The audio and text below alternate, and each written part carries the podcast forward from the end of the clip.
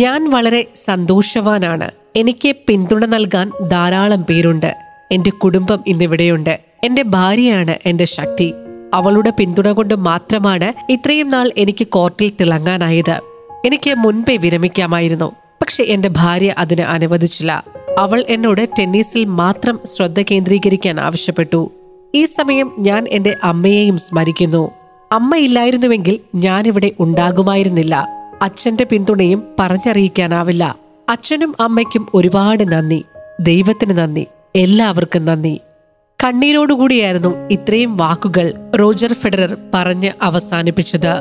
The story ടെല്ലറിന്റെ പുതിയ ഒരു എപ്പിസോഡിലേക്ക് എല്ലാവർക്കും സ്നേഹത്തോടു കൂടി സ്വാഗതം. നിങ്ങളോടൊപ്പം നിസ.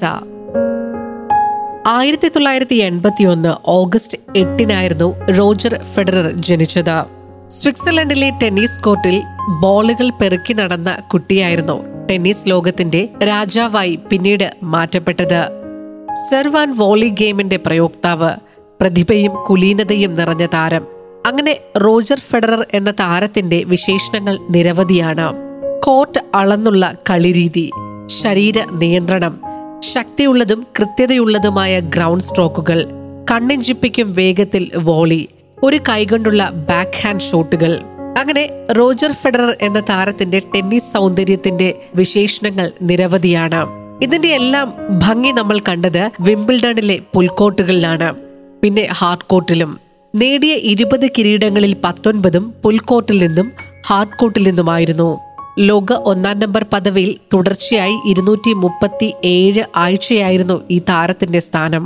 ഏറ്റവും പ്രായമേറിയ ലോക ഒന്നാം നമ്പർ താരം. അങ്ങനെ തകർക്കാനാകാത്ത ഒരുപിടി റെക്കോർഡുകൾ അദ്ദേഹത്തിന് സ്വന്തമാണ്. ടെന്നീസ് എന്നാൽ ജീവിതം തന്നെയായിരുന്നു റോജർ ഫെഡറർക്ക്. ജീവിതം മാത്രമല്ല, അദ്ദേഹത്തിന്റെ ജീവിത സഖിയെയും ടെന്നീസ് തന്നെയാണ് അദ്ദേഹത്തിന് സമ്മാനിച്ചത്. രണ്ടായിരത്തിലെ സിഡ്നി ഒളിമ്പിക്സിനായുള്ള ടെന്നീസ് ടീമിൽ നിന്നാണ് വൈഫ് മിർക്കയെ ഫെഡറർ സ്വന്തമാക്കിയത്. രണ്ടായിരത്തി രണ്ടിലെ ഹോപ്മാൻ കപ്പിൽ മിക്സഡ് ഡബിൾസിൽ ഇരുവരും ഒന്നിച്ചിറങ്ങി. പക്ഷെ ആ കൂട്ടുകെട്ട് അത്ര ശോഭിച്ചില്ല.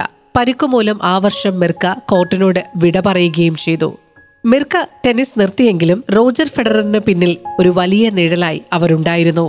രണ്ടായിരത്തി ഒൻപത് ഏപ്രിൽ പതിനൊന്നിന് ഇരുവരും വിവാഹിതരായി.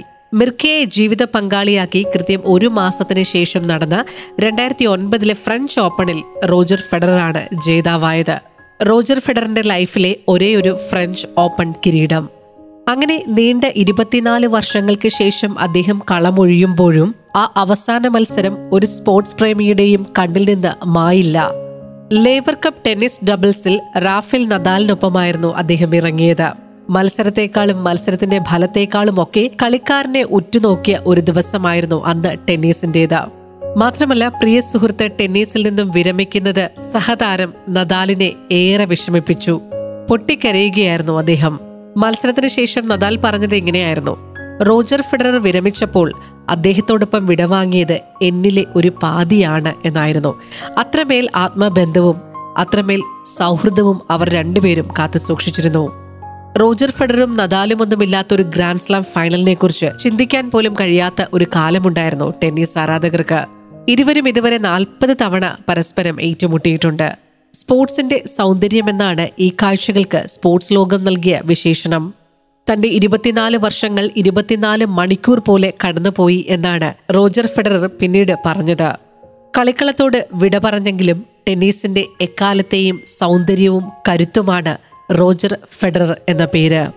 അടുത്ത എപ്പിസോഡിൽ മറ്റൊരു ജീവിതകഥയുമായി വീണ്ടും കേട്ടുമുട്ടാം.